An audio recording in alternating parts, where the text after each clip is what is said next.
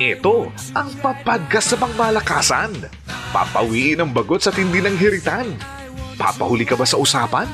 Unli Pops. Gustong makarami? Dito tayo sa Unli.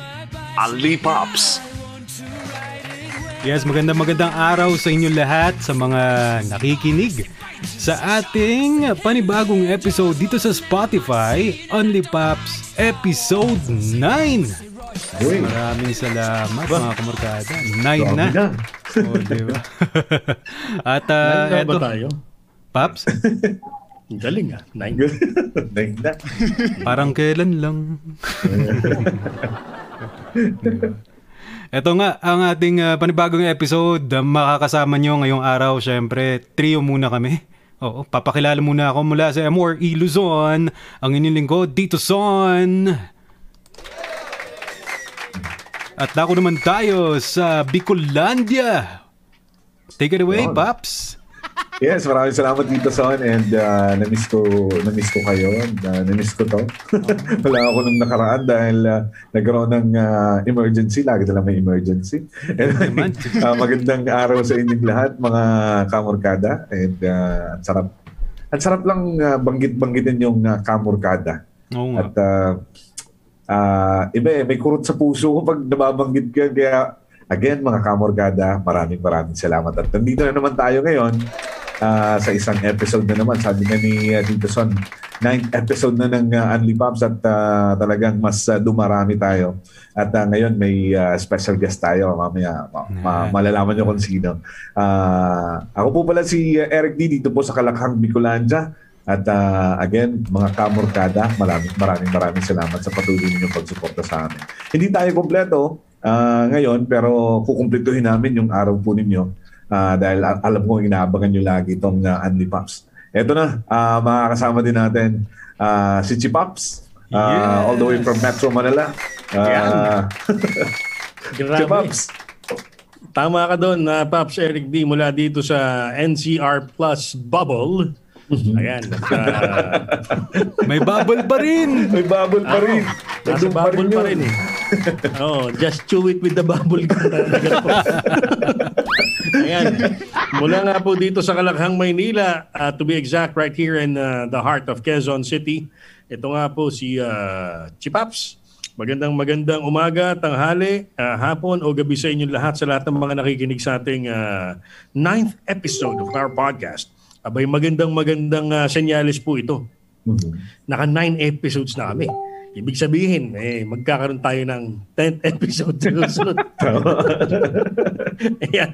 Pero napansin ko yung ano ah, yung ah, yung saya. Yung saya ni Pops Eric D talaga pag Yes. binabanggit niya yung kamorkada. Correct. Totoo, totoo. Totoo naman talaga yan eh. Ang sarap banggit-banggitin, kamorkada. Ayan, kapamilya. Kapamilya. Ayan, no? banggitin na rin natin yung kapatid.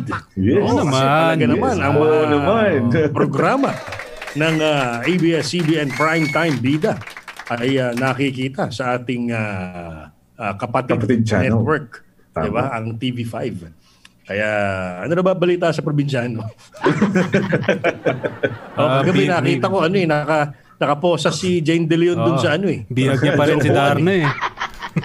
O, kaya pala hindi makalipad si Darna, pinosas ni Cardo. Pinosas. Si Cardo pala may kasalanan. Ipinosas ba naman dun sa upuan eh? Huli ko nakita, Paps, tinututukan pa niya ng baril eh. Oo. Grabe. Eh, iba, i- si ano ko kasi, sila Darna kasi, tsaka yung jowa niyang bulol eh. Pumatay kay Aliana, di ba? Hindi, Kaibigan natin yan, si, Je- si Jeff natin yan. Ah. Pero sa mga no? nanonood nga ng mga Mm, nanonood. programa, 'di ba? Tito Son ng ng ah, ah, ng Primetime Bida. ah, maraming maraming salamat pa rin po sa inyo lahat for for ah, for continuing ah, sa inyong pagtangkilik sa mga programang pinaghihirapan din ng aming mga kasamahan sa ABS-CBN. At, at ah, may bago, may bago, di ba? Meron. Ako, pin- talagang inaabang ako ngayon yung mainit eh. Ay, naku. Mainit talaga. Ako, Paps. Oo, mainit yung Mainit talaga yan. Trailer pa lang eh. Talaga, grabe. Si JM De Guzman, napakagaling na artista itong batang ito, di ba? Yes. Oo. Tapos si, siyempre, si Pops Gerald. Ay, Pops na Ah, Pops. Pinapangarap nating mga guest dito yan. Oo nga. Gusto ko. Looking forward. Oo. Oo, ko rin yan. Nadamay si- ako sa mga buhay niya. Nadadamay ako kung minsan eh. Wala Palagi akong ko may- kinalaman pero nadadamay ako. Nasasaktan Palagi ko may tsuhin din to si ano, si Baka. Gerald, no? May tito rin to. Talaga, may uncle yan. Oo. Tapos siyempre, ito si si Ate Yam, di ba? Grabe. Uy. Tagal ko na siyang si, i-stock tuloy. Hindi ni-stock. Sinusubaybayan. Oo. Oh. Nakita ko siya minsan nasa hagdan. Ako rin, nakita ko rin siya sa hagdan. Oo. Parang alam ko yun ah. Kala ko sa mesa, Paps. Pero din sa mesa. Parang napansin ko rin siya dun sa mesa. Oo. Tapos mula noon, talagang hindi ko na siya makakalimutan. Lagi mo balik-balik sa isip natin. Ano? Oo. Um, Ayan. Sige, sige, sige. Pwede pa, pwede pa natin pag-usapan itong mga programang ito. Pero mas mag, mas maigi po, mga mga kaibigan nating nakikinig ngayon, mas maigi kung papanoorin ninyo. Kaya Yeah. sinimulan namin nga, di ba, with uh, FPJs, ang probinsyano, ang kasunod niyan, itong uh, Huwag Kang Mangamba. Tama ba yung title ko? Oo. Ayun, tapos, ito nga, Init sa Magdamag. yun. Tapos pagkatapos ng Init, yung uh, Korean novela na tinagalog, yung Suits. Tama. Ah, Yan, sundan nyo. Pwede nyo panoorin yan sa sa I1 TFC, sa Kapamilya Online Live, A to Z, sa Kapamilya Paps. Channel, sa Sky Cable, at iba pang mga cable providers. Mhm. Tapos, ah saan pa ba? A to Z. Mhm. Sa A, to Z. Yep. At syempre sa TV5. Yes. Siyempre, yung mga ko social media rin, ha? Social media. uh, YouTube and Facebook. Oh, YouTube and Facebook. Yung sa KOL, Kapamilya Online Live. Di ba? Mm. At uh, syempre, Kaya- sa atin naman dito, Paps, ito, pangalaala naman natin. Kung uh, meron tayong Ito mga, ano, init sa TV. ah, may magpapainit din ng ating diskusyon dito sa Only Paps. Ito ang ating uh, tinaguri ang Ultimate Paps. Wala na siguro kung tatapat pa. Wala na. Second to none. Sukdulan. Walang iba kundi si Maninoy, Sir Emil. Yan. Yes, sir. Hello sa ating mga kamorkada. Ayun. Sa inyong mga nagwapuhang mga titos. si Pops, uh, Eric D. and Steve. Maraming salamat for inviting me here sa inyong napakagandang show Yes, na sir. pinapakinggan ko rin sa Spotify. Nako. And uh, ang dami nating pag-uusapan as we uh, move forward dito sa ating episode na to. I hope mag-enjoy ang ating mga kapamilya, mga kamorkada natin sa topic nating pag-uusapan later. Yes, sir. Of course. Oo. Sana hindi mangamba yung trabaho ko. No? Sa ating pag-uusapan. Peace tayo, sir. Ah, walang- Isang oras lang, sir. Problema yun. Oo. Kapag tayo.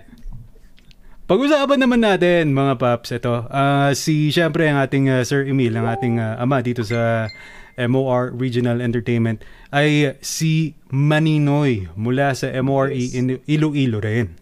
Oo, kapwa rin natin siya isang disc jockey at ah, ating ah, aalamin, no? Uuraratin ng kanyang buhay. Oo.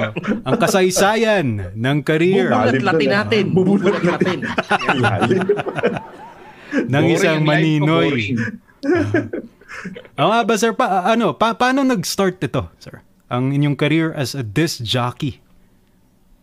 Okay.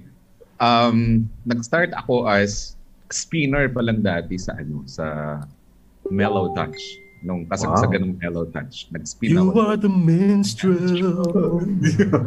Now your guitar. Yan. I play your music straight from the heart. Andun, Wow. uh, spinner kami doon. Tapos nung uh, management decided to uh, hire DJs na magsasalita na kasi dati automation yung yung ano yung mellow touch. So uh, naiwan ako uh, and then after nung Mellow Touch, stint ko, matagal din ako dun. So I got the training on how to uh, play songs na ano yung mga rules pag nag-play ka ng mellow songs. Mm. So dun, dun ko talaga natutunan yun sa Mellow Touch. And then, Sir, this was the time na ano, no? Excuse, uh, excuse lang. This was the Yeah, yeah. time when Mellow Touch was still a part of uh, the Vera Group. Tama ba ako? Yes, yes. Uh, Okay, boss pa okay. namin yung, ano, yung mga Vera. Uh, sila Luigi, si Ma'am Lena, at uh, nung time namin, um, sila Joe P. Gutierrez, uh, Mhm, yung boss ko noon sa, sa uh, Manila. Pero nasa probinsya kami. Uh, yun yung uh, pinut up nilang station dito sa amin. So I was with MOR, Ilo- uh, no, no, uh, Mellow Touch Iloilo. Okay, okay. And then, nung after Mellow Touch, nag-open naman yung yung NU kasi before, yung NU 107, nag-shift na rin sila ng, ng, ng programming from uh, rock. Nag-pop din sila kasi may nag-take over din doon na isang radio programmer. So yun yung programming niya, uh, kagaya sa atin sa MOR. So uh, lumipat ako doon, uh, nag-offer sila, medyo maganda din. So tinanggap ko. And then, hindi rin na-sustain, medyo maikli lang yun eh. Uh, one year, two years siguro. So from NU, uh, in- nag, nag-offer din sa akin yung Mellow Touch na babalik ako. Pero may offer from ABS. Uh, tumawag sa akin yung manager ng MOR before na kung gusto ko uh, mag-join sa kanila. Yun. Sabi niya, I'll offer you the prod chief position, yung production head. Sabi ko, okay, sige. At sabi ko noon, malaking opportunity kasi alam ko ABS-CBN yan eh. And uh, pag nasa radio ka or sa media industry ka, you want to work with with the biggest and the best, di ba? Yes. So sabi ko, if I want to end my career as a radio personality, I want to end it with ABS-CBN. So yun, na Yes. napunta ako ng MOR. But during high school days, ako, I was fascinated talaga sa mga DJs. Yung parang, oh, Mm. sarap siguro ang feeling pag DJ ka, no? Nagsasalita ka sa radyo, dami mong fans. Oo. Uh, Daming chicks, ganyan. Yun na yun. eh. Kasama na yun doon, part of the package. Actually, yun yung pinaka purpose bakit Yun yung number one motivation. di ba? Oh. Yan, chipaps. Ganun Yan. So, nag-ABS na ako nun. And then from ABS, yun na yun. Oh, naks Anong taon yun, Sir Emil? Uh, 2001, nung pumasok ako 2001. sa ABS. Pero I started out, uh, nag-train din ako sa ano, yung sa school namin sa sa University of San Agustin, may radio station kami kasi doon. So when I was in college, uh, nagte-train na ako doon. Uh, fourth year, sa civil engineering ako doon, nag uh, part-time uh, training ako doon sa Z100. So yung training ko talaga galing Z100 uh, na, sa school namin, Mellow Touch, NE107 at saka nag-ABS. Yan. Hindi ko alam yun, sir. Ha? May civil engineering degree ka pala. Yeah, oo. So, pwede pala ako magpagawa sa iyo ng design ng bahay, no? Oo, Oo, pwede. naisip ko rin yan, sir. Yung mga poste-poste dito, Oo. ganyan. Yung mga simpleng ano, uh, design sa bahay. Okay lang yun. Parang yun nasa likod niya, sir. ah, Ah, yeah. Maganda yan. Oo, pa-design tayo ng booth, yung pwede magtago yung DJ sa ilalim ng mesa pag ano. Di ba gano'n naman talaga design ng mga booth natin dati? Kaya may harang, Oo. no? yung ano, yung malaki, yung mesang itim, di ba lahat tayo noon mula Luzon, Metro Manila hanggang Mindanao. Yung Isa mesang sa- itim. Alam ko malaki kinita ng contractor noon eh. Hindi ka magtago dun sa baba ng console. Kasha eh, Oo. kasha. Oo. Malaki yung leg room. Oo. Kaya syempre talaga, hindi mo maiwasan yung mga ibang kalokohan dating ano eh. Correct. At saka hindi lang isa kasha dun. Kasha dalawa. Talaga. Oo. Mm. Eh, lonely ka naman pag mag-isa ka dun. yung, Tama yung bisita mo kuminsan nandun sa ilalim. yung ginagawa ko ano dun habang nag-adlib ka. Oo. Tapos may, pag may pag may nasilip do sa salamin sa sa Ah. anong tawag nito sa bintana, Oo. pag may sumilip, ba't, ba't nanginginig yung DJ? Tapos Ano pag nagsasalita, bigla na lang pipiyok. Oo. Oo. Kaya maganda doon dapat eh. ano, naka full volume din ng ano mo, cue mo. correct, correct. Oo. Kayang-kaya ng mga Genelec natin yan. Oo, kaya tayo Kaya yun. yun. Mm. Kaya yun. Kaya talagang magbabibrate ang buong bintana sa lamig. So that, that's how I started sa my career as a DJ. Yes, sir. Uh, hanggang ngayon. Uh, pero siyempre hindi na tayo active sa radio kasi wala tayong franchise ngayon. But uh, nung medyo palapit na yung shutdown, siguro years before, uh, wala na rin akong board work kasi uh, sa supervisory level na ako. I want to Mhm, focus na mhm. rin sa mga gawain natin uh, sa regional stations natin sa MOR.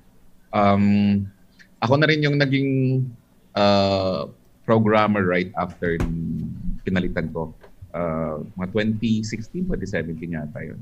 So I was in charge of the programming of of production and ano and uh, production and programming ng ng MOR. So and uh, we're, we're ano we're, we have the bragging rights naman Eric and uh, Mhm. si Pops no and uh, Steve uh, na karamihan ng mga stations natin sa uh, buong Pilipinas halos ilan lang yung hindi number one halos number one tayo and we Yes. like also to ano to attribute it to mga nauna na rin sa atin na hindi na rin na pwede natin i-claim na eh tayo lang nag ano naghirap dito pinaghirapan yung Correct. mga tao Oo. yung mga yes. tao before sa atin so Yes. salamat tayo sa kanya and uh, uh, during Pero sir, um, may tanong lang ako sir, how do you handle sir yung ano, yung kasi ah, ako ah, hindi naman ako prod chief pero ah, hanggang ma, hanggang mabawian tayo ng pran- ah, franchise, yeah naka-onboard ako.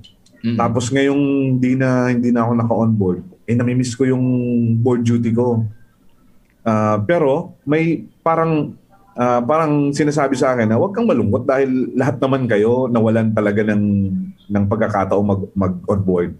Pero sa sa sa sa ano niyo sir, 'di ba sa bilang prod chief na kailangan niyo na ng hindi na ako mag-onboard kasi supervisory na lang ako. How do you handle yun sir? Na alam kong nandun pa rin yung gigil ninyo na nakakapagsalita no, pa Paps? Mhm. yung gig yung yung buhay natin sir na makapagsalita sa ere sa sa sa mikropono at alam nating may nag-aantay sa ating mga listeners.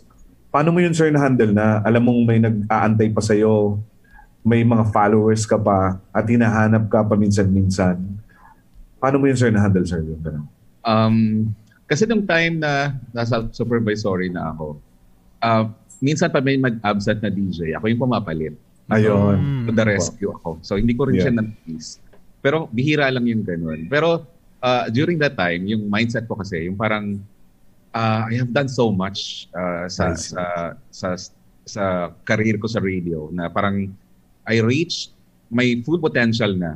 Mm. Uh, I started out kasi mga 1992. I don't know kung ilang taon kayo noon. 1992 up to a couple of years back na tuloy-tuloy yung career ko. Uh, I was the sign-on guy. Uh, karamihan ng mga programa ko talaga sign-on. So, Hmm. alam ko yung trabaho ng magising ng umaga. Alam, alam ko Tama. rin paano ma-late. Nagagalit yung technician kasi wala pang DJ. Correct. Uh, pero ano, alam ko yung parang sabi ko, I've done so much na and parang nasatisfy na ako dun sa mga ginawa ko before. So I have nothing left to prove uh, uh, sa, sa, sa, sa ere. And um, yun, madali lang sa akin yung transition na yun. Kumbaga, Yes, sir, sir. parang you're at peace, no? With the idea Mhm. na you've, you've been a DJ. You tried being a disc jockey. Di ba, sir? Tsaka Eric, nung time na medyo uh, 90s, laid back pa yung adliban noon. Hindi pa ganun. Yes, yes, oh. Ah. Actually, bawal, bawal lang ano nun. Bawal lang mahabang adlib. Correct. Oo. Two Kaya- minutes lang ang saka parang, ano, parang ikahon. Yes. Ikahon yung mga adlibs noon. Ah, sinusulat pa yun eh. Yes. eh, sunod- Kailangan mo ano, kailangan mo sumunod doon sa ano, doon sa Yes. sa what do you call this? Yung kanilang ah, Lock. prescribed. Amin style. nun, nun, eh. Walang ano, Oo. walang hindi dapat sumobra ng 3 minutes tapos um, hindi masyado maingay, ganun. yes. Dapat medyo Tsaka siguro din na- suabe. ang ang ang Tapos training suwabe. ko, training ko rin siguro na na-accumulate yung mga ah, nalalaman ko sa programming and music and everything no. Kasi alam ah, dito ako lumaki sa, sa Iloilo. Um, there was a time na yung radio industry medyo na nabulaga doon sa ginawa ni Fred Davis. Alam niyo sa Star FM before na uh, nag-introduce ng new kind of programming kahit Manila. Kahit Yeah. saan ka pumunta, number one yung Star FM ng time na yon. So, alam ko yung programming style ni Fred Davis. Nadagdagan din yun nung ano nung nung training from Z100 from NE107 from from Power 107 from Mellow Touch. So nagka halo-halo yung ano yung training ko. Dance rock mellow. Lahat so na nandyan. uh, lahat nung time na yun na, na Variety na talaga. naipon. Naipon na, na, na kaalaman Mm. sa radio programming dun ko ano ah, dinala din sa ABS-CBN sa MOR Pero sir, buti na banggit mo yung ano, yung kay Sir Fred Davis. yes sir. Ah, kasi ito, um, siguro ah, maraming hindi nakakaalam.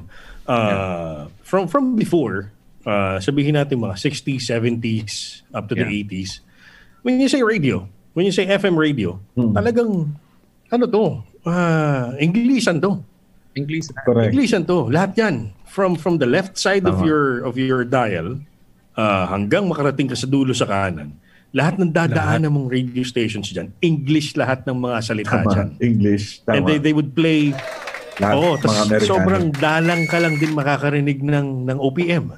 yeah Uh, it was really Correct. patterned after the top 40 stations of of the United States, 'di ba? yes. And ganun yung nakasanayan ng mga quote unquote, mga lumang tao. yeah tapos, Tapos, yung adliban nun parang palakihan pa ng boses di ba Oh, oo, palaliman eh. oo, ganun Oo, talaga. parang- parang mas mas boses ka agbols ka, mas maganda, di ba? Oo. Parang ganun. Oo. Naalala ko, well, one of the one of the DJs I looked up to from from before, nung bata pa talaga ako, elementary. He was with RJ 100, si Howlin' Dave. Ah, sumalangit na ba? Patay na si Howlin' Dave. eh. Pero yun, grabe yun. As in talagang laki ng boses. And uh, syempre, RJ, rock and roll yan eh. Di ba? So, Oo. mga bagay na bagay ang adliban. Anyway, so, uh, ganun yung radyo dati. I mean, and then a lot of people nowadays talaga, especially may mga edad na, uh, they, they, they would really frown on the idea of having of of having uh, uh, a change sa radyo. Pero Fred Davis was brave enough. He was he was he was bold enough to uh, ika nga eh, to challenge the system. Correct. oo Challenge Yun yung yun. system eh na parang Tama. lagay kayo lang. Teka, sandali, game. So, sa, ako, nung, nung, nung, nung time na, nung dumating na yung time na isa na rin ako sa mga veterano ng, ng, ng ABS-CBN FM radio sa Manila, ah Hmm. lagi ko nire-remind doon sa mga young DJs na pumapasok na always keep your feet planted firmly on the ground. Huwag papasok sa ulo ninyo. Kasi ito, prangkahan tayo, boys and girls. Sabi ko sa kanila, prangkahan tayo. A lot of us would not be here. Would not, would even not be here today sa trabahong ito. Kundi dahil sa initiative ng mga taong nauna sa atin. Tama, tama. tama Tama. So, y- y- you learn to, to, you know, sabi ko, magbigay pugay kayo dun sa mga nauna sa inyo. Tapos, syempre, gawin yung, ano, gawin yung ah, ah, true to your, your, your worth yung, yung trabaho ninyo araw-araw. Kasi sabi ko nga sa kanila, parang, kung wala, kung walang nagtapang dati na magkaroon ng masa radio, Wala tayo. ako wala, wala, walang walang China Heart. Hindi hindi napanganak si China Heart malamang. Tama. So, yan buti na banggit nga ni Sir Emil. Eh. baka yung adliban hanggang ngayon siguro baka check your time this is it 2.20 Yeah. Ganun pa, oo, ganun pa rin. Oo, oo. Kasi, ano, Paramihan ng laglag panty yan eh. oh, ganun boses, no? correct, correct. Kasi di ba, ano yun eh, um, noong, uh, noong uh, early 90s, um, ala- alam ko isang episode natin na ano ko na to eh, na nasabi ko na to eh, na parang, ah, hindi mo maiisip na magkakaroon ng Tagalog sa FM radio. Kasi sinasabi nila pag Tagalog, AM lang yan. Di ba? Saka baduy-baduy nyo pag nagtagalog kayo. Correct, correct, correct. 'Di ba? Parang ganun, baduy. Pero ngayon, baduy is a state of mind. Yes. Depende sa iyo yan. Depende sa trip mo yan. Tapos, yung, yung time na yun, Eric, yung umusong mga kanta, yung mga uh, Ruel Cortez. Binanata ni Fred Davis ng kita. Cortez. Correct, correct, correct. yung mga malalakas na malakas na recall ng mga ano yung mga hitback na mga victims of love Yun. Yan. Ay. Oo. Yun. uh, Boulevard. Boulevard some hearts are diamond yung mga yung mga ganung mga music tapos na, na, nabulaga yung mga ano yung mga listeners ay ay grabe yung ano nito yung dating nito So, landslide, number one sila. Star Correct. FM. Sumakit yung ulo ng mga programmer kahit sa Manila. Sumakit yung ulo ng mga Correct. Oh, programmer. aminado, aminado. Breakthrough eh, breakthrough. Oo. So, yun yun. Uh, Ruel Cortez. we, we admire.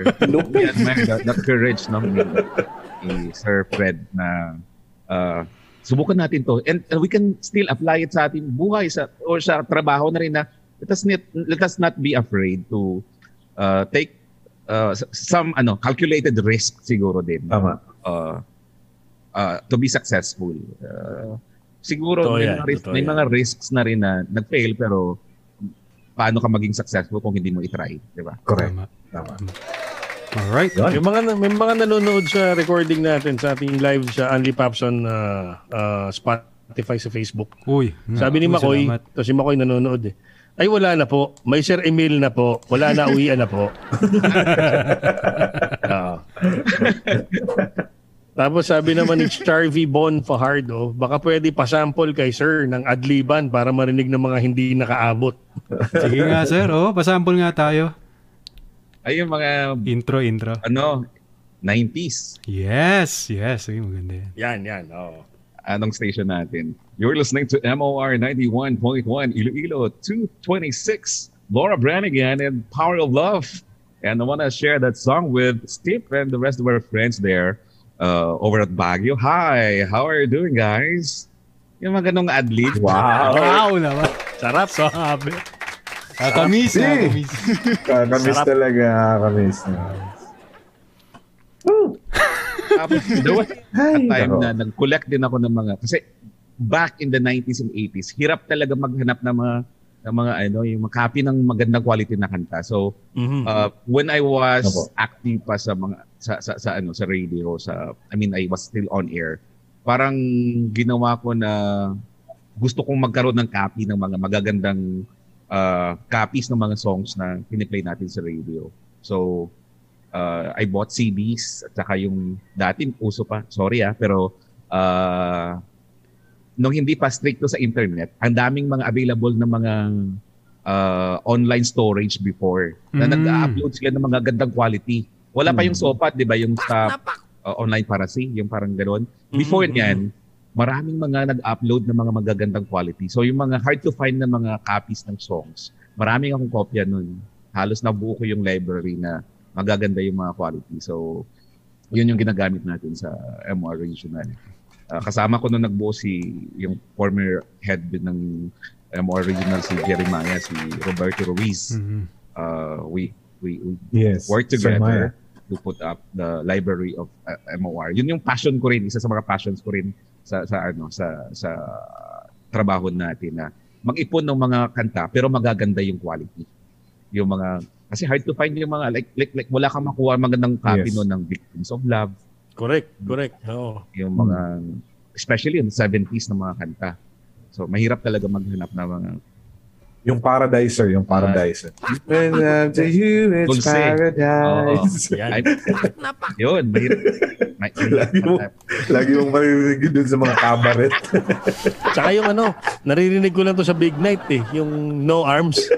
no arms can Oh, ever no. Hold you more than Can that. ever hold you. Dati, ano, uh, hirap ka makahanap ng CD noon. ng No Arms eh, no? Yes, sir. Ngayon, nasa rotation na rin nata ng halos lahat na station din. Yung mga- Yes, nasa ano yan. Hindi nawawala yan yung mga ganyan. Oo. Mga, regular sa playlist. tapos yung yun. mga Michael Learns to Rock, meron na rin. Correct. na, di ba, Yan nga yung ano. CD era na kasi yun eh, yung Michael Learns to Rock. Pero yung yung uh, vinyl pa nung ano, yung ginagamit noon. Hirap ka makahanap ng na magandang quality ng Changes in My Life ni Mark. Changes in my Hirap ka life. talaga maghanap ng magandang quality noon.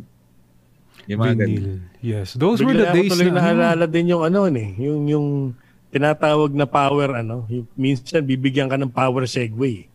Yan, Diba? segway. Maiisipin ka ng power segue. Teka, ano bang... Malakas. Yung- Yung, Yung pinakamalakas. hindi ako, hindi ako ano, hindi ako lilipatan dapat. Ganyan. Yeah, So ang ang fallback lagi natin diyan ano eh, mag mag na knife tayo, knife, Knife. Boulevard Yan. at saka 25 minutes, di ba? Yeah. Sigurado yung mga yan. Sakto yan, tatlong yan. Walang Power segue. walang iwanan yan.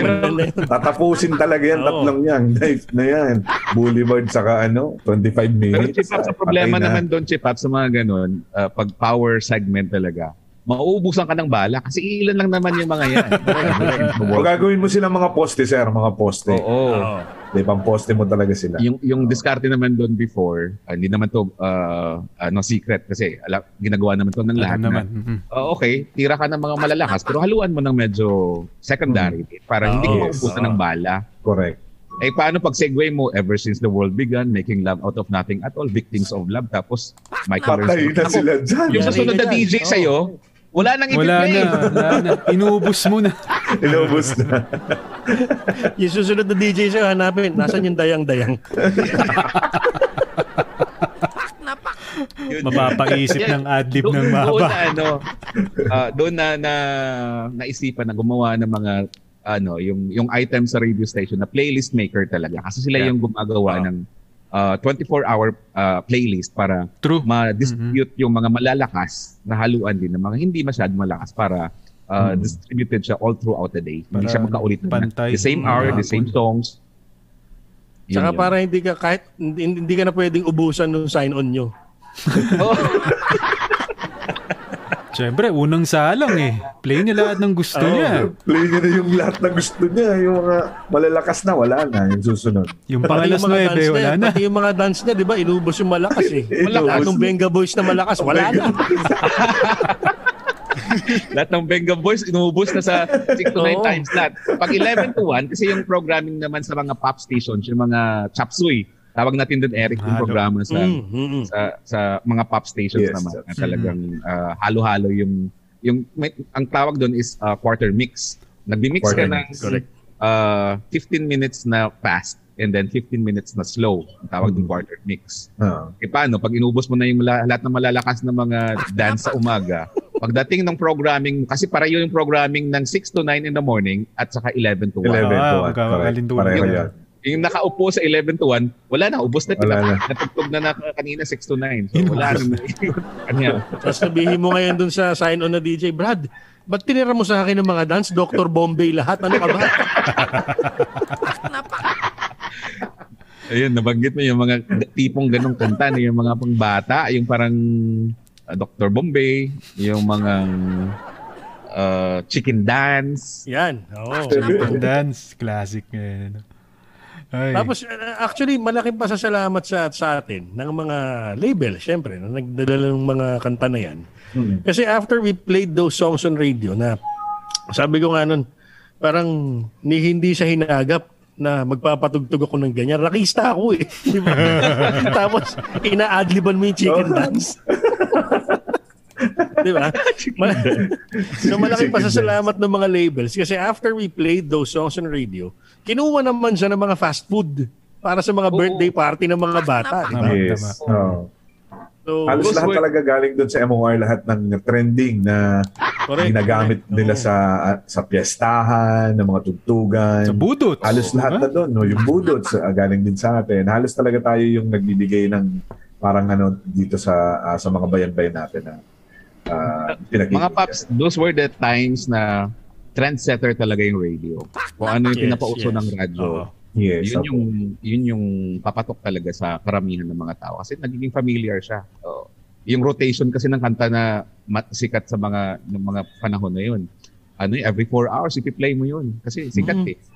Malakas. Hmm. Oo. Sir, bakit Manino yung pangalan na na nga, ano sir? nga. Bakit Oo, Manino? sa rin. Kasi yung Maninoy, ah, yung translation nun sa Tagalog is Ninong. Ay, Advisor. Nino. I have, yung pinakasikat ko talaga na programa before, yung Phone Pal. Yung kanta ni Joey Abando. Yung Yes. Phone Pal. Oo. Phone pa. Ah, Joey kasi, Abando. uh, like Fred, ako I also took uh, risk.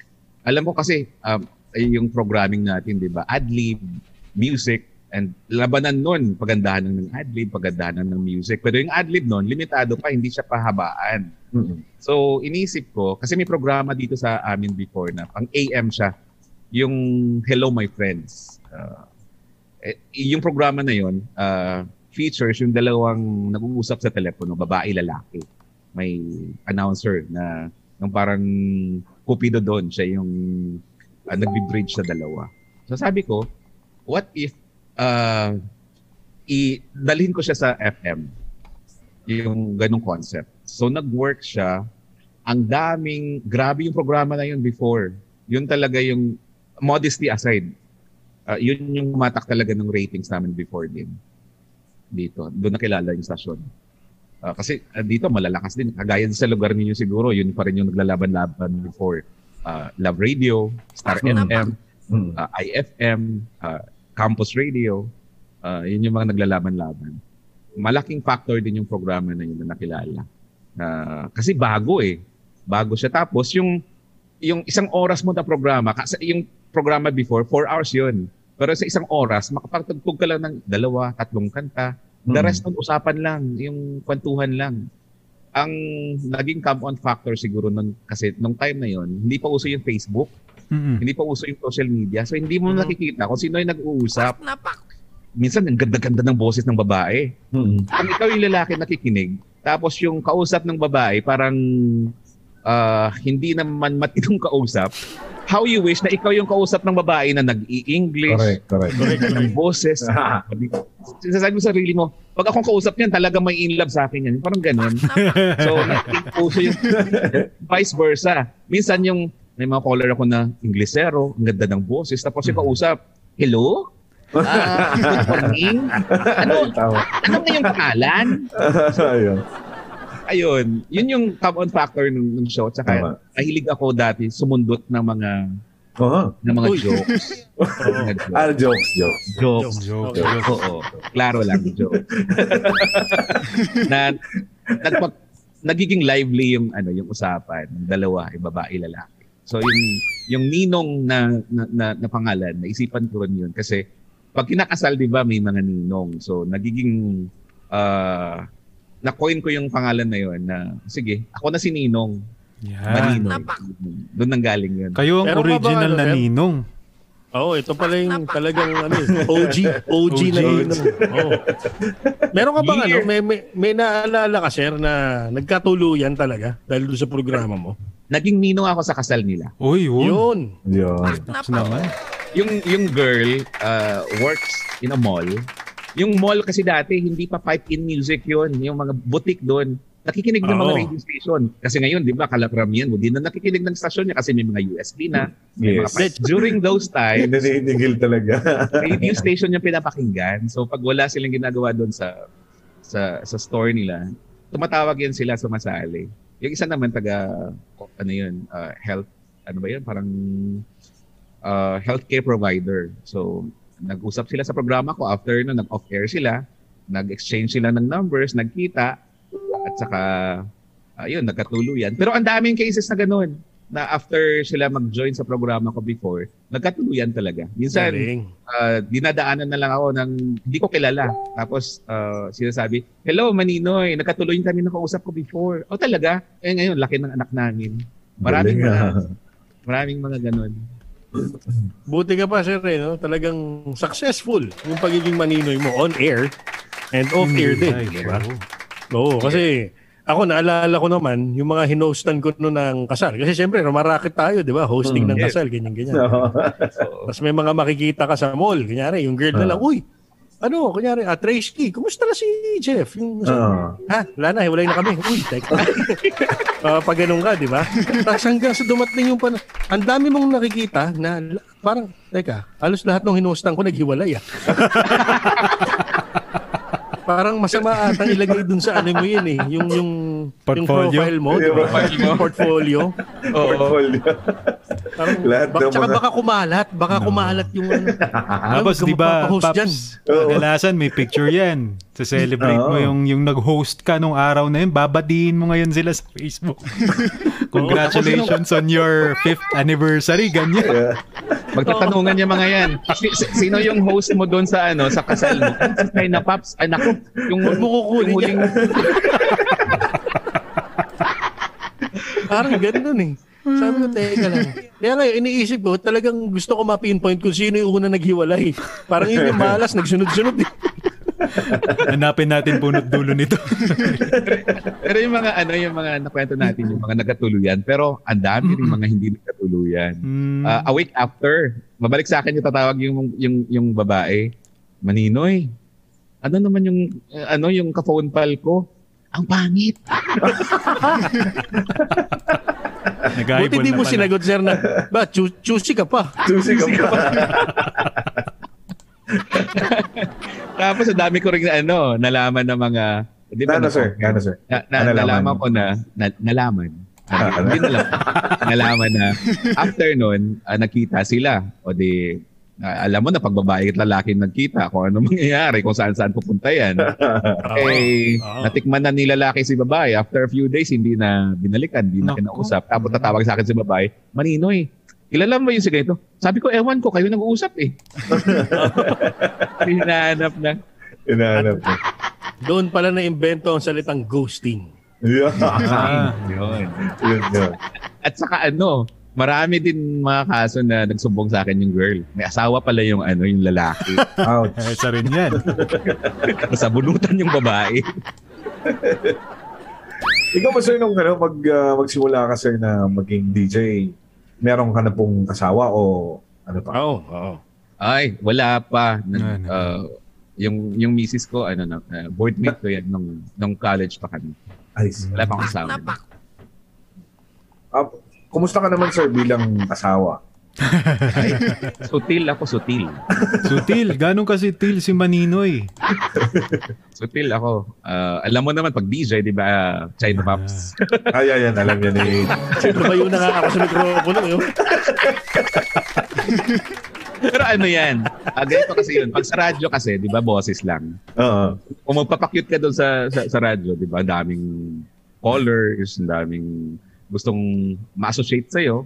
Yes. Uh, pero wala ka, wala ka pang mukha sa isipan nila noon. Pag Correct. nakita ka, doon na talaga ma- malaman kung ano yung... ah, Anong true love? anong true love.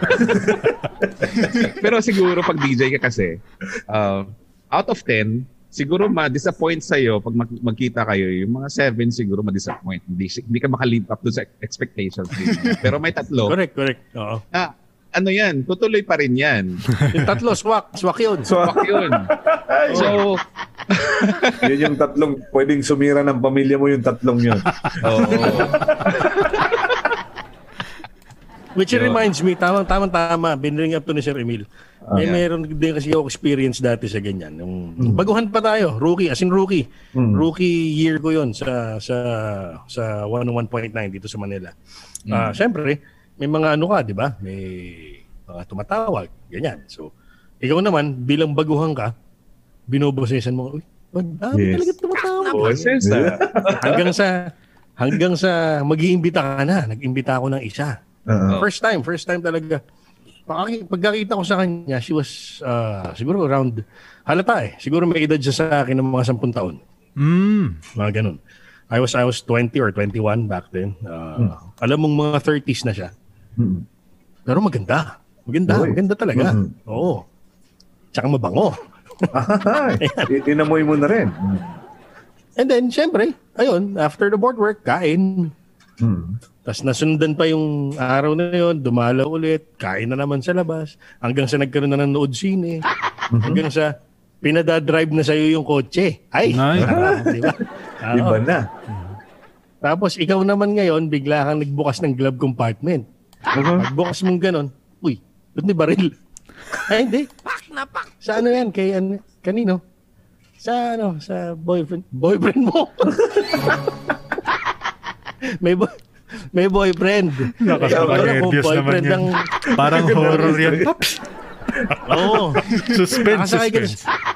Kaya pala ang ganda ng auto, naka-BM, naka-BMW Oh, wow. eh. Di ba? Oo. Pero may baril yung glove compartment. Nikilado, chrome. Chrome, ang ganda ng baril. Sabi ko, police lang nakakagawa, nakakabili nito ah. Oo. Ayun nga. True to my word, it was a police colonel. So hindi ko na... Yung hindi na boyfriend? ako, Oo. Wala na akong pakiba. Sabi ko, huwag kang babalik dito sa stasyon namin kahit anong mangyari. Uh, goes to show talaga na ano. Uh, buwis buhay rin mga Bus buhay talaga yung tatlong, buhay. yung 3% na yun, bus buhay. Buwis buhay yan. buwis buhay ang pagiging DJ. Hindi ho biro. Pero ano, ah, dati rin ako, yun nga, sutil nga ako, di ba? Ah, lahat ng relasyon na daanan ko, lahat na pwede mong isipin na klaseng relasyon na daanan ko sa mga tatlong yun. Dun sa tatlong, dun sa tatlong yun. Walang yung Eh, tatlong yun. Oo, meron, meron Mga na, nakalusot hindi ko lang eh. nalaman na, oo, hindi ko lang nalaman may asawa pala. Hmm. Hindi, hindi ko alam may asawa pala. Eh, yun. Tapos, meron namang matanda sa akin, bata sa akin, meron namang ah, mataba, meron namang sobrang skinny. lahat. At lahat na complicated na, na, na sitwasyon na nadaanan ko na. Siguro may iba na hindi ko pa na nadaanan, pero halos ah, karamihan na klaseng sitwasyon nadaanan ko na. Parang raffle din no, sir. Hindi mo alam kung ano yung laman ng box. Yun ang napanalo. Correct. Pero may, may tanong ako, Sir Emil, dun sa mga iba-ibang klase na yun, lahat ba sila nanawagan? Ah, parang hindi naman. Ang good thing is parang ah, nakalabas ako dun sa mga predicament na yun na wala namang Ah, wala namang okay. sugat. Wala namang sugat. I see. Kasi akala ko lahat Wala. nanawagan. Wala namang sinuportahan na, na nawagan ng suporta. Wala naman, Eric. Wala naman. Wala namang humingi ng Pero yung ano, scholarship. yung misis nyo, sir, ngayon, yung ah, yung misis nyo po na ah, sabi mo nga um, girlfriend mo noong pang ano nung nung college. Yeah, yeah. Um, ano ba siya? Um, kagaya rin ba siya ng mga ah, asawa namin na medyo nakakatakot ko minsan? Hindi. Buti na lang. ah napakabait ni Lord sa akin na Oo, ako nga ng po. asawa na talagang very understanding. Na, hindi naman, she would not go out of her way ah, na ano, at ipahiya ka or kung alam niya na may kung may kending-kending ka doon sa isa, ah, talagang aawayin. Hindi, hindi siya ganun. Kaya, hayaan ka lang. Ah, bahala ka dyan sa buhay mo. Kung babalik ka, babalik ka. Kung hindi na, di, eh, di wag. Yung, ganun si misis ko. Parang ano siya, hindi naman siya, parang flat affect siya na, sige, bahala ka dyan. Ah, Alam mo na Alam kung anong mali. Parang ganun na sir. oo, Oo. bahala ka na. Alam mo na yan. Malaki ka na, alam mo na yan. Tama, tama. Malaki na. Correct. Oo, yun. And uh, I, I, I'm, I'm, ano, I'm, I'm uh, blessed to have her as my wife. Mm. Kaya sa, sa dami din ng mga, eh, ano, kung ano-anong dumating sa buhay ko na sitwasyon sa babae, uh, I, I decided na talagang I would, I would stick with my wife no matter what. Yes. Galing. Nice, nice. Anyway, sir. Actually, ano yan, sir eh. Di ba? Ah, Tito Son, Pops Eric, I know, ah, alam ko mag-agree kayo sa akin. It takes a different kind of a woman Correct. para maging asawa ka ng isang announcer sa radyo. Tama. Ito, Agree. Correct. Di ba? isang extraordinary ano um, quality dapat.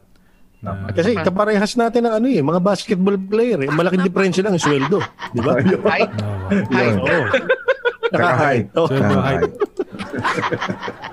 ay, ay, may, may i-share akong ano, kwento. Sige sir, go. Before, um, may caller ako na bata pa noon, mga college ba yun? Na gusto niya akong maging escort sa JS prom niya. Pero hindi pa kami Uy. nagkikita ng time na yun. Idol na talaga ako. Tapos, nagpapadala ng mga pagkain. Daming pagkain. Mhm, mhm. Yung mga crabs, kung ano-ano yung mga Wow. pinapadala sa akin. Galing doon sa lugar nila kasi yun yung produkto nila. Oo. Oo, mga 17, 18 pa lang yata yun eh. Pero ano, talagang gustong-gusto niya ako maging escort sa, sa JS prom niya. Tapos, nung pumunta sa station, sabi ko, wag. Hindi ko pa gusto Naku, mga bata ano. ka. Oo. Pero ano, siguro nung time na yun, nasa mid-20s pa lang ako nun. Siya siguro mga 18 or 19. Uy. Hindi O sa- nagkakalayo. Siguro ganun. Mhm. Oo. Tapos, nung pumunta siya sa station, hinanap ako. Hindi ko alam na pupunta siya. Hinanap ako, sabi niya, saan si ganito? Si, si- ah, yung pangalan ko before hindi Maninoy eh. Ah, saan si Mystery Man. Si Mystery Man ako before. Right. Ah, sabi ng kasama naming guard, ayun oh. Sabi niya, ay, ang tanda na. Choosy, choosy. Juicy. sabi niya sa guard, ay, wag na lang. Choosy. Akala ko si ate. sabi, akala ko sabi nung tinuro ng guard, "Ay, ayun siya oh. We, hindi nga. Hindi nga. After noon, wala na kaming natanggap na pagkain. Oh, those were the days. Kasali no? siya doon sa pito. Sa pito na ano, na, di ba? Kasama siya doon sa pito. Kasama siya din sa pito. Oo. Funny, funny experience yun. Talagang nagmamakawa, sige na, ikaw na yung escort ko sa JS Prom. Sabi ko, ay, ay, hindi ako, ano, hindi ako mahilig sa mga ganyan. Ay, puntahan kita dyan. Sabi ko, wag.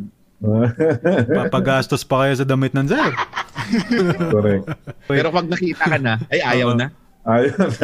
isa isa doon sa ano no, sa sa pito, 7 out of ano, 10. Tapos meron din yung tatlo no. na Basta yung tatlong swak, doon tayo mag ano, concentrate. makipag Nandun tayo. Oo.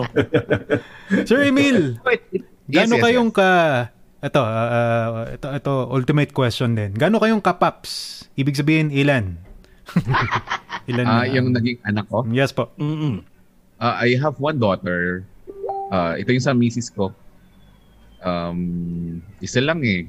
Kasi medyo uh, older sa akin yung misis ko kasi. So after nung nanganak siya, parang hindi na siya nabuntis. Uh, Ah, okay. so medyo matanda kasi siya ng konti sa akin. Uh, yung yung treatment ko naman sa daughter ko parang barkada lang. Kasi I, I learned along the way sa pagiging DJ ko on how to handle people, how to Mhm. To to to manage relationships. So, uh, alam ko kung paano, anong approach gagamitin ko on how to deal with different types of personalities and uh, kung anong klaseng tao siya. So, I know how to handle my daughter, how I know how to handle my wife, uh, yung mga kamag-anak. Uh, I, I, I always make it a point na this is what I learned man, uh, man sa, ano, sa, sa experience ko na um, dapat alam mo uh, how to handle different types of, of personalities.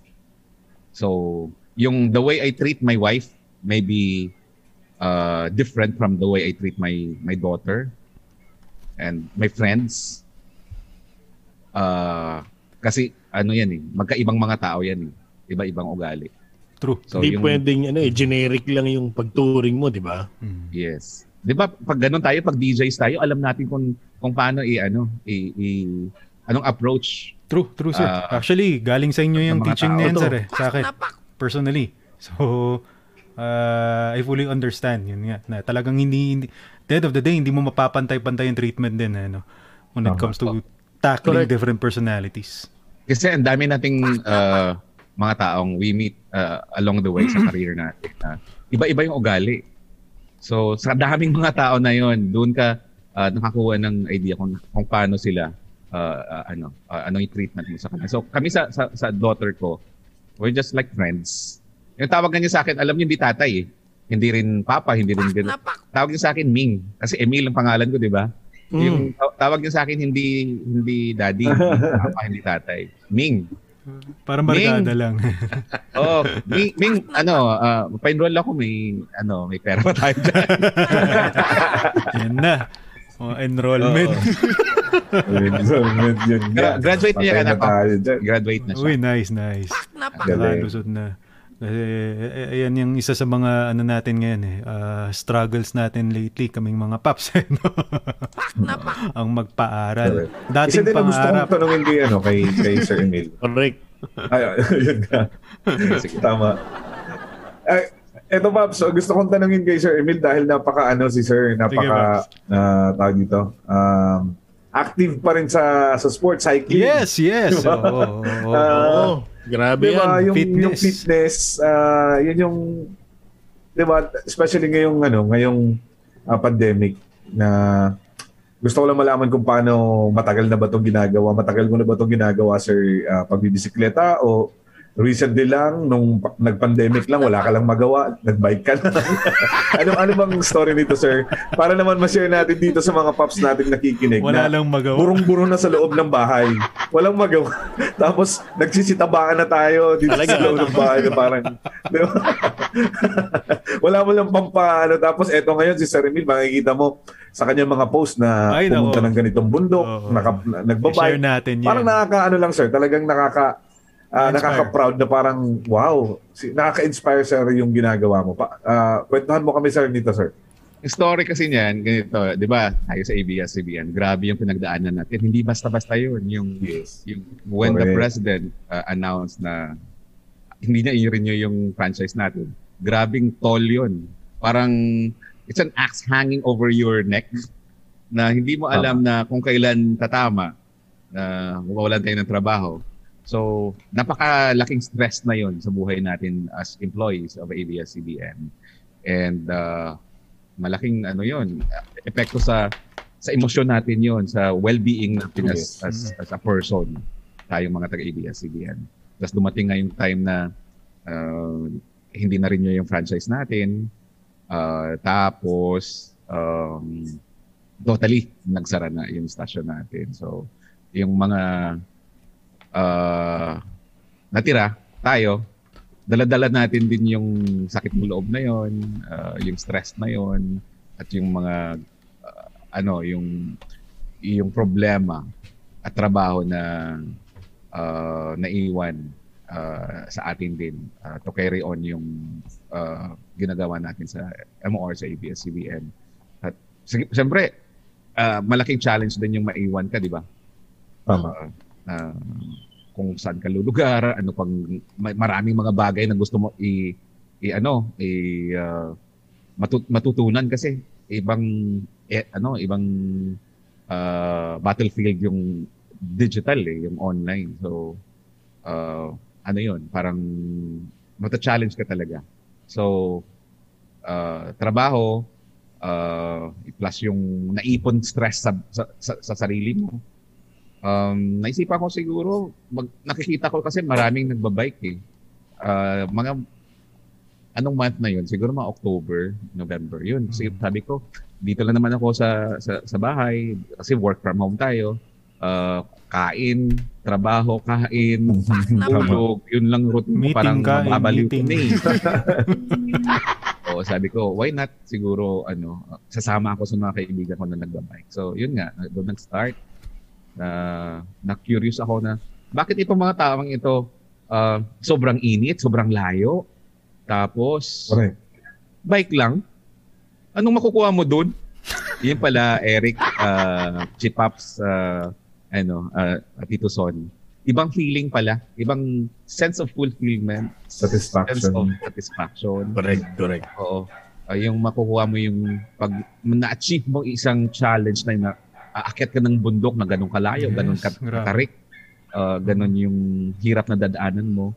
Parang pwede na rin natin i-apply sa buhay natin na kung gusto mo makarating sa isang lugar, sa, iba- sa isang bagay, o ma-achieve mo isang ah, bagay na yun, dapat paghirapan mo siya na hanggang ma- ma- ma-achieve mo yung ganun. So, ganun ang nangyayari sa mga biking adventures namin din na sobrang hirap pero pag doon ka na sa tuktok ng bundok, grabe yung sense of fu- fulfillment mo. Tama. Di ba? Ah. Tama, tama yan eh. Hmm. Parang kaya, sir, ito, naniniwala talaga ako, ang hirap i-explain sa mga magtatanong sa'yo kung bakit ka nagbibisikleta. Kasi Yun. sabihin sa'yo, nung una yan, parang sumasaba ka sa kalsada, kasabay mo yung mga sasakyan, delikado yan. O yun, rin. yun. Tapos sabihin sa'yo, mauulanan ka, maarawan ka, delikado sa Kasakit katawan ka. mo. Ang hirap i-explain eh. So, kailangang maramdaman mismo nila. Di ba? Experience mo mismo. mismo. Kailangan ma-experience First nila time. para maintindihan nila. Oo. Ah, kasi naging curious ako yun nga sa isip ko bakit itong mga to parang mga uto-uto. Ah, ang init, ang layo, delikado. Ah, tapos pupunta lang doon, magpa-picture lang. Correct, correct. Diba? Post lang doon. Pero it's it's more than that pala. It's more than what we can see doon sa mga pinopost nila or sa mga captions Yes, nila. yes. Iba pala yung sense of fulfillment mo na at doon ko rin na ano, na I, I learned to appreciate yung nature.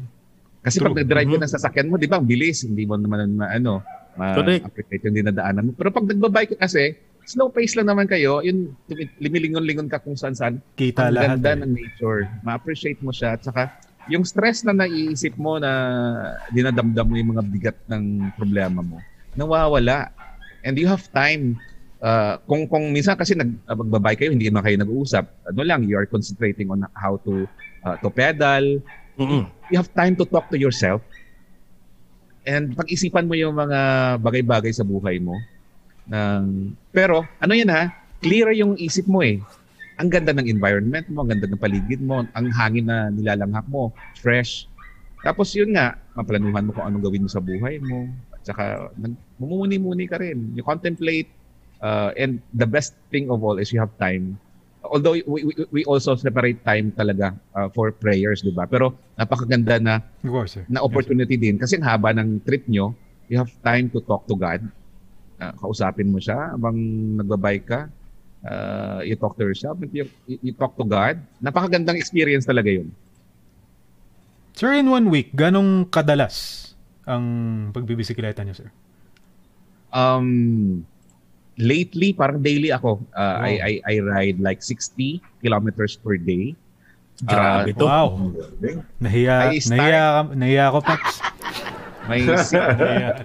a.m. ako or 6, 5.30 ako malis ng bahay tapos balik ako before mag-office. Pero ma ano ko yun, mauwi ko yung 60 kilometers na yun uh, before 9. Makabalik na ako Wow. dito. Just Grabe wow. to. Just wow. 20 kilometers nga, nire-reklamo ko. Oo nga. ako din naman kasi, ano ako eh. Sabi nga, ano ba yung tawag sa akin? Ah, Depende sa kasabay. Occasional occasional rider. Occasional rider since 2010. Pero si, si Chip Pag may alam mo, matagal na nagbabike. Si Pops, di ba? Matagal ka na nagbabike din. Matagal na rin sir, pero yun nga, may mga ang, ang, ang daming beses sa isang taon na nagkakaroon ng mahabang lal. Mm. So ngayon, yan, binuhay ko ulit. Ah, mga two weeks na ulit, dire-diretso. Pero yun nga, si- sinasabi ko sa sarili ko, ah, please naman, wag, wag ka nang magkaroon ng ano ngayon, ng, ng anong tawag nito? Ng puwang. Ng puwang. Kasi ganoon ako lagi eh. Ano yung tawag natin doon sa ugaling? Ningas kugon. Ningas kugon. Sisimula, tapos wala na. Ganun. Tapos So- patatabunan na ng mga ano, mga pri- other priorities mo. Correct, correct. Kaya ngayon, what I do is, ay, sabi ko nga, ito, ah, isang paraan. Kasi ever since dati, hindi naman ako talaga nagpalit ng bisikleta eh. Papalit-palit lang ng ibang ng components. Ah, pag may kinalawang, palitan. Pero basically, the bike is, is still what it was from 2010. Lalo yung frame. So, ang hindi ko ginagawa mula dati is yung religiously na linisin yung bisikleta. Mm, Oo. Inaasa ko yun sa iba, dinadala ko yun sa, sa bike wash. Ano, pero ngayon, sabi ko nga, ako na mismo. Para yung tutok ka sa kanya lagi. Nagre-reklamo naman yung misis ko. Parang Yung attention. Oh, attention. bike na lang daw lagi iniyayakap ko ngayon. Akala ko laging sinasakyan. Okay, pati yun, Ano rin? pati yun. yan Oy, pero hindi. Para sa, alam alam ni Tito Sonto, di ba? Pagka Oo. kayo nagbabike, pagka kayo ensayado, Oo. Ay, oh. Galing. Yung Yeah. endurance. mo doon. Oo yung endurance mo. Eh. nga. Ah, parang alternative medicine din kasi yan. Correct, correct. Talking about medicine, Son, may narinig akong talk na uh, the speaker uh, talks about the benefits of, of exercise. And, Mhm. uh, you know, uh, biking is a very good exercise. And, uh, yun nga, kung meron lang daw gamot na lagay sa isang capsule, yung benefit ng exercise, uh, yun ang pinakama, ano, ma, maunang maubos na gamot kasi yun ang pinaka-effective na gamot Pinakamabisa. uh, na available kung may ilagay sa isang capsule yung yung benefit ng exercise. And one good thing din uh, ano uh, sa isa sa, sa biking din is you you build connections yung mga makakasama mo sa Oo, sa yung community, mo. sir. Mm-mm. Y- oo, yung camaraderie. And uh, ako daily ah, I, I I get to know uh, new people, new friends. And yung yung yung connections mo uh, lumalawak siya. At uh, it's uh, always uh, a great opportunity to get to know new people, new friends, uh, get to know about their lives, ano yung mga struggles nila sa buhay nila. Ang ganda, ang ganda ng opportunity na yon. At may study nga, di ba? Yung mga ma, ma- mga happy, happy na mga tao na tumanda ay yung nag ano, nag-build na magandang connections, friendship True. uh, all throughout their lives. Lalo Yung mga- ngayon, sir, na ano, na talagang importante rin na i-acknowledge din natin ang ating mental health. It promotes Right. actually yung yung yung yung opportunity natin na makipag-bond sa mga kapwa siklista kumbaga. Hindi natin masyadong naiisip itong problema. Parang ano nga yan eh, escape. And uh, speaking of, may nag-PM uh, mga paps, no? Ito, uh, very ano, timely question din dahil uh, pagbati pala kay pareng no, si Totoy Golem muli, nag-PM sa akin Oh, diretso. ito golem. Diba? Hindi to nagbabike. Na-miss yun. Oo, Yeah. pa. Hindi raw siya nagbabike. Ito, ang tanong niya, Paps, Sir Emil. Um, Para sa isa sa isang magsa-start pa lang o nagkaka-interest pa lang magbike, magastos po ba? How much will I need to spend? Average. Thank you. Mga Paps. You start Sir with uh, a budget bike. May mga available Yes, yes. 5, 7,000 or Mm, mm, mm. mga 10,000 na bike. Okay na yan. Huwag ka muna dapuan ng sakit eh, uh, si Paps na ano, upgradeitis. Kaya upgradeitis, ano yan. Man- ma- Mas mabilis pa makahawa yan kaysa sa COVID. Oo. Tama. Kasi uh, pwede ka naman mag ano so, uh, mag bike na kahit na yung stock lang muna kung ano yung binili mo, uh, may mga mumurahin naman na bike. Mm. Oo. Huwag ka muna ano, uh, mag-compare ng bike. Makipagsabayan. Magpagsabayan. Oo. Doon sa mga nauna na kasi ah, malamang maganda na yung setup noon. Oo, yung Mhm. maka, yung mga group set noon, mga high-end na. At saka magaganda na yung yung bike nila. Wag ka muna wag, wag ka muna mag-compare doon. Yes. Oo. Oo. Wag, wag, wag, i-compare. Oo. Tsaka Yes. tama yun, Emil. Ano eh, ah, kailangan din ma, ma- mailagay sa isip ng mga bagong mag, ah, mag ah, bibisikleta, yung mga gustong maggawing lifestyle yung cycling. Yeah. Hindi yan actually dun sa bisikleta eh. Wala, wala sa bike yan. Nandun yan sa pamapadyak.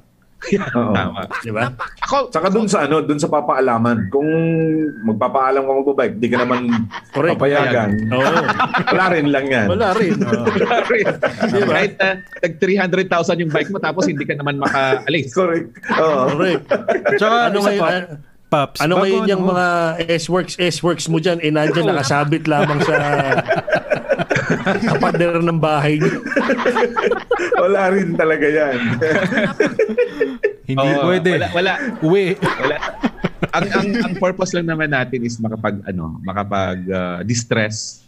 Yun, yun dapat yung maging purpose talaga dapat nung la- lahat. May mga kumpare kasi ako na ang purpose iba naman eh. Ah, Ano ba? ito yung mga Purpose nila, Paps. Oo, ma- mag ah, ma- ano sir, ah, tumulong doon sa mga nasisiraan ng bike, lalo na yung mga single mom na nagbabike din. Yun yung gusto nilang Yan.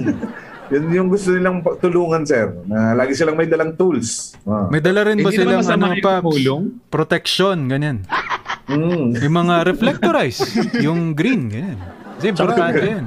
Kailangan ano, kailangan meron kang pambomba. Bobombahan mo yun. Dapat lang, dapat lang. Oo. dapat lagi Baka- nandun yun. Baka Eric yung ano yung uh, tinutulungan pinipili lang. Pag single mom, okay. Pag uh, lalaki yung maplatan, ay bahala Oh, ka sa hinahayaan po, hinahayaan, hinahayaan. May mga favoritism po nga sila. naman, hindi kasi nga naman, kaya naman nila yun mag-isa. Oo, kasi lalaki naman yun. Lalaking tao, di ba? Oo. Lusot. Oh, shout, Lusot. shout out daw Oo. ulit kay Makoy na nanonood pa rin sa atin si Makoy. Hello, Makoy. Ay, So, Makoy. Nagbabike, nagbabike din to sa kanila yan oo, sa Santa Maria, sa Bulacan. mm, Ang gusto nitong pagbabike yung pa-sunset na kasi ano naman to, ah, pumipicture ng magandang sunset sa Wow. palayan. Wow. Ganyan. Yun yun. Magandang magandang isabay yung hobby na yun. Yung mahilig ka mag-picture tapos nagbabike ka. Ah, maganda yun. Sightseeing. Kompleto, kompleto. So ito naman sir, may ah, tips naman, nag, ah, humihingi ng tips naman. Kung dun sa ah, text ni ah, yung ano yung yung yung isa na nag humihingi ng tips ng paano mag-start mag-bike. Ito naman yung tip naman daw ah, sir kung dun sa mga gustong ah, mga bagong ah, DJ wannabe. Ano yung magiging DJs. ah, pwede nating ah, maging tips sa kanila yung gustong maging mga bagong DJs dito. Ah, may mga DJ kasi na gifted eh. Na pagsalang mo pa lang, galing-galing na talaga. Meron naman na kahit na medyo uh, hindi naman ganun katalino, hindi naman ganun, ganun kaganda yung boses, pero yung may tinatawag silang grit. Oo, ng uh, hard work para makuha mo yung standard ng Actually, pagiging, pagiging yes, sir. uh, DJ. Nakukuha naman nila yun. Uh, pero yung pinaka-importante talaga, chip-ups attitude. Correct. Attitude. Correct. Ah, yung Marami na tayong ano, marami na tayong pinalampas ng mga aplikante na magagaling. Sobrang galing. Talagang sobrang galing na parang Tama. alam nating makaka makakatulong ng dihamak sa ating ah, sa ating Kausa. programming. Diba? Yes. Pero eh, in the course of the the the interviews, malalaman mo ay sira pala ulo na ito. Sige, na lang. Totoo naman yan, Jebab. So, napaka-importante, laking bagay, ano, attitude talaga. Ah, I mean, Attitude. ah, hindi, hindi yan may tuturo eh. Correct. Di ba? So, hindi ka pares ng yung galing o yung gilas sa pag-announce, pagpili ng kanta, yung bilis ng utak. Pwedeng ituro yan, pwedeng i-train. Pero y- the attitude itself might even correct, stay. correct. Di ba? So, you can't teach old dogs new tricks. di ba? Saka ano din, yung talagang determinado ka talaga. Na, ah, no matter what, ito yung gusto ko. ah, paghirapan ko, gawin ko lahat na pwede kong gawin para ma-improve yung craft ko. Ah, actually, actually, ako, challenge ko talaga grammar, pronunciation before din. Hanggang ngayon din, challenge pa rin sa akin yun. Kasi engineering graduate ako eh. Sa amin naman, hindi hindi kami mass communication graduate eh. So, Mhm, mhm. challenge talaga yung uh, composition ng ng thought ng ano mo, ng adlib mo. It, at sa sulat din, uh, challenge din 'yon. Bihira ka makakita na magagaling talaga ng mga engineers na uh, imbi, ano, maliban dun sa Tama. mga talagang magagaling talaga na magaling magsalita, mag- magaling mag, magsulat. So, sa akin yung yung, yung malaking hurdle 'yon. Uh, when I was in high school, sabi ko, ayoko ng mga kursong daming math kasi uh, hindi ako marunong sa math. Tapos nagkumuha ako sa kurso, civil engineering pa. Ako, maraming math. irony. Mas maraming math Ta- ngayon. Maraming math. Tapos nung nung nag-graduate ako, nag, nag-DJ ako, sabi ko ayaw ko kasi na, hindi ako marunong sa English. Nako, nag-DJ ako. Pero walang So- math yan, sir. Hindi DJ. Ah, yun na. Yun. Din. Pero five years Pag na ako sa college. Maniningil. yun. Ayusin mo na si Guard Guard pag may nandyan yung ah, sumisingil sa... O, sabihin mo wala ako. Yung pito ba yan, yung pito? o yung tatlo? Ah, yung pito yan. Para talaga ano, summary, yun yung ah, gusto ko sabihin sa mga aspiring DJs. Pag may dream kayo, ah, ano lang, uh, pursige nyo lang. Pero samahan ng hard work. Yes. At, at, at ano, Correct. never stop learning din. Kasi kahit na matanda na tayo, we still learn. Uh, Tama, learning sir. naman is, an- is an True. ending process. Kasi, syempre, Ah. alam naman natin lahat, sir, no? Ah, mga paps, that this industry is not actually the industry you'd want if you want to get rich. Aminin na natin. Oh, yun. Correct. You, Tama. you, you go somewhere else kung gusto nyo talagang Magnegosyo ka. milyonaryo, magnegosyo Correct. or what. So, what we need is passion, so to speak. No? Passion for the Yes. industry itself. At saka ano din, uh, good good uh, starting point din to na, na, na experience kung gusto mo talagang uh, maging DJ but later on you, want to move on to another uh, career, uh, ma- malaking advantage mo talaga kasi pag Yes, marunong yes, ka magsalita, it's a weapon talaga. Pag kinumpara ka doon sa ibang mga applicants na ikaw magaling mo magsalita, uh, talagang ano yan, advantage on Ang dami nang gumawa sa atin yan, sir. Yung ginawa tayong stepping stone. In a good way, in a good way. Yeah, yeah. In a good way Oo. naman, kahit pa paano. Ah, kasi ngayon, alam na natin eh, di ba? Over the years, alam na natin kung anong karakas ng aplikante. Pag alam mong gagamitin ka lang, para gusto ko kasi mag-artista. Actually, actually, oh, maramdaman na eh. Oo, May- alam mo naman yan eh. May pangitain Yeah. eh, huwag ganyan eh. May pangitain na. But we can we can blame them naman. Um, kasi may opportunity Mm. na uh, Yes, yes. Pwedeng, pwedeng ganon. Well, siguro it comes with the package of of having uh, having been included in the roster of FM stations ng ABS-CBN. Yes. Di ba? Kasi Da- siyempre, da- hindi mo maaalis talaga doon sa tao eh. na May driven, gusto mag-artista.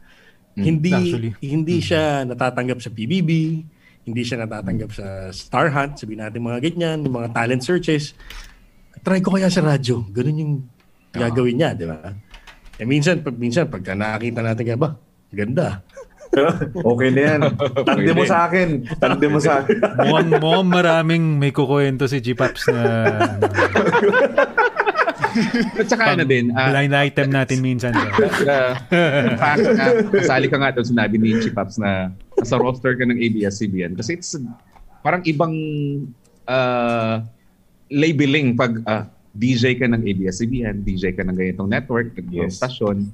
Uh, sabi nga ni Bernie Bitok-Bitok, tayo, cruise ship tayo eh.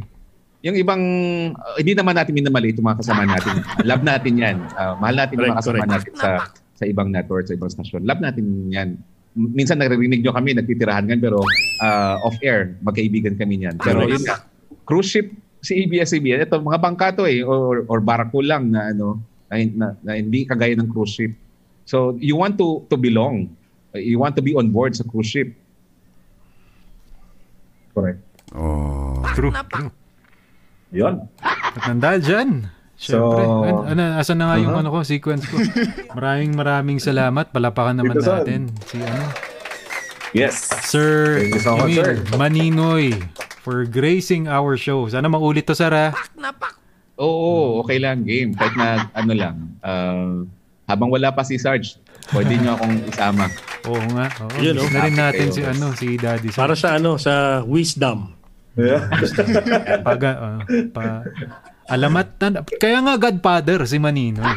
Correct. Di ba? Tama. So, of natin wisdom. yan, yung mga, yung mga experience natin sa pagiging programmer, yung pagiging DJ, na ah, basta ah, sa akin lang siguro din isang ma- malaking bagay is ingatan yung mga relasyon.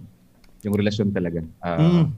Once na ma, masira yung relasyon sa sa fellow workers, sa mga tao sa labas, mahirap na i-repair kasi yan. Correct. So, Correct. dapat, dapat, uh, although we, we, we, we discharge our functions, our duties, our responsibilities, at saka yung, ano, yung, yung pakikitungo sa, sa mga tao sa paligid, dapat ingatan talaga yung relasyon. Kasi yung mga, yung nasasabi ko kanina, na yung mga tumatanda na Mhm. nagiging happy sila sa 80s, 70s na age nila, yun yung mga taong maganda yung naiwan na relasyon at na-establish na relasyon na uh, habang tumatanda sila. They changed, nung nag-retire na sila, uh, they changed their workmates into playmates. So we have to ano to treasure and uh, take care of our relationship kasi yun yung talagang maiwan sa atin wala na yung trabaho, wala na yung mga iba nating mga kakilala. Pero yung magandang relasyon talaga uh, pahabang buhay natin i-treasure. Alright. Maraming maraming salamat, Sir Emil Maninoy. Sir, baka may ano kayo, ah, mga social media accounts or final message din sa ating mga listeners dito sa ating podcast, sir? Ah, wala man ako, wala akong FB page, wala akong YouTube channel, wala akong Instagram. Meron pero hindi naman siya active. Yan lang. ah, thank you for inviting me here at ah, sama-sama tayo. Alam ko malaking malaking challenge tong ah, maiwan sa ABS-CBN sa MOR no. Ah, tulong-tulong lang tayo. Minsan ah, hindi naman perfect all the way yung mga ah, sitwasyon pero kapag tulong-tulungan natin parang ah, maabot natin kung anong ah, gustong mangyari ah, natin ah, dito sa team natin and Yes, uh, let's always pray Uh, with God's help kaya natin to Ah, wala naman tayong magagawa kung walang ah, gabay ng Panginoon Correct. Correct. Correct. Amen to that. Maraming maraming salamat. Once again, that was Sir Emil, mga kamarkada, mga kapamilya, ang ating special guest ngayong episode, episode 9 sa Only Pops. At ah, kami papaalam na. At ako naman, ang inyong lingkod, Tito Son. Abangan nyo, mga kamorgada, lahat din ng iba pang mga programa ng MOR Entertainment. Hindi lang dito sa Spotify. We have Facebook and YouTube. Uh, follow nyo, subscribe nyo lahat ng mga social media sites natin. And syempre, sa Kumu. Once again, Tito Son of MORE Luzon. Thank you so much. Yes, maraming salamat. At ah, once again, ah, napakasarap banggitin, kapamilya, maraming maraming salamat. Kamorgada, maraming maraming salamat. Sir Emil, maraming salamat. Yes. At ah, siyempre sa lahat ng mga tumututok sa amin na ah, na- ah, nakikinig at uh, nag-follow dito sa aming programa. Again, kapamilya, maraming maraming maraming salamat po sa inyo lahat. Thank you so much. Galing po dito sa MOR Iluzon sa Kalakang, Bicolanja. Ito po si Eric D. Maraming salamat. Keep safe po, kapamilya. Ayan, maraming maraming salamat sa inyo, Tito Son, Eric D, and of course, ito po si Chipaps right here from the NCR Plus bubble dito po sa Metro Manila. Ayan, right in the heart of Quezon City. Uh, saying thank you to everybody who stuck with us uh, ngayon. Sabi nga, ninth episode na ito. So, uh, brace yourselves for next week. Mag magda-drop na naman tayo ng isang bagong episode at uh, ikalat niyo po, ikalat niyo po ang mga ang uh, podcasts ng Only Paps uh, wherever you get your podcast in Spotify, Apple Podcast at kung saan saan pa. At syempre pa, ang atin pong mga MORE uh, social media accounts, MORE Luzon, MORE Visayas, MORE Vin- uh, Mindanao, and MORE Manila. Uh, Diyan po ninyo makikita yung mga updates namin. Uh, Facebook po yan. And also we are on uh, Twitter and Instagram at syempre pa ang ating uh, MOR Entertainment YouTube channel. Marami kayong mapapanood diyan ha. Uh, uh, sobrang hataw na yung ano, yung mga episodes po ng Choose Philippines diyan. Yes, guys, subscribe lang, subscribe. magutom. Oh, gusto niyo magutom habang nanonood, maglaway habang nanonood. Kaya mag- maglaway naman kayo sa pagkain, hindi kung ano-ano pinaglalawayan niyo diyan. Sa, sa pagkain na lang. Sa pagkain naman kayo maglaway. Pagkain lang, pagkain. Oo. Pagkain. At syempre pa, mga paborito nyong uh, drama ng buhay. Uh, Dear MOR, nandyan po lahat yan. Kaya tuloy lang. Tuloy kayo, tuloy lang din kami. Tuloy pa rin po ang inyong mga kapamilya mula sa MORE dito sa buong Pilipinas. Uh, maglilingkod pa rin po sa inyo. Ayan, para sa inyong ikasasaya at katutuwa at ikali ligaya. Ikaliligaya. Maraming maraming salamat po. And once again, ito po ang inyong paboritong podcast ng Unli. Only Pops. Alright, thank you so much. Adios.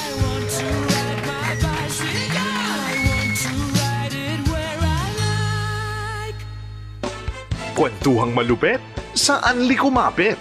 Ito ang Anli Pops. Unli Pops! Ito ang bago. Click and chill na tayo sa MOR Entertainment. More tawanan. Itodo mo na yan! Itodo na na! Itodo na nato nini! More tugtugan. Sayaw ta! Sayaw ta! Dumping sila!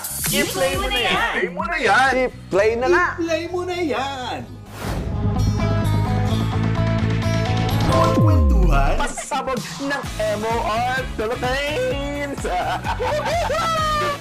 I-chika mo na yan! Itodo mo na yan! More harutan. Meron akong nakita. Hindi ko sasabihin. I-flex mo na yan! I-flex mo na yan! More lambingan. May nag-attempt ba? May sumubok ba? Walang magtatangka. Bakit mas vampire na ako nito? I-add to heart mo na yan! Streaming on these platforms.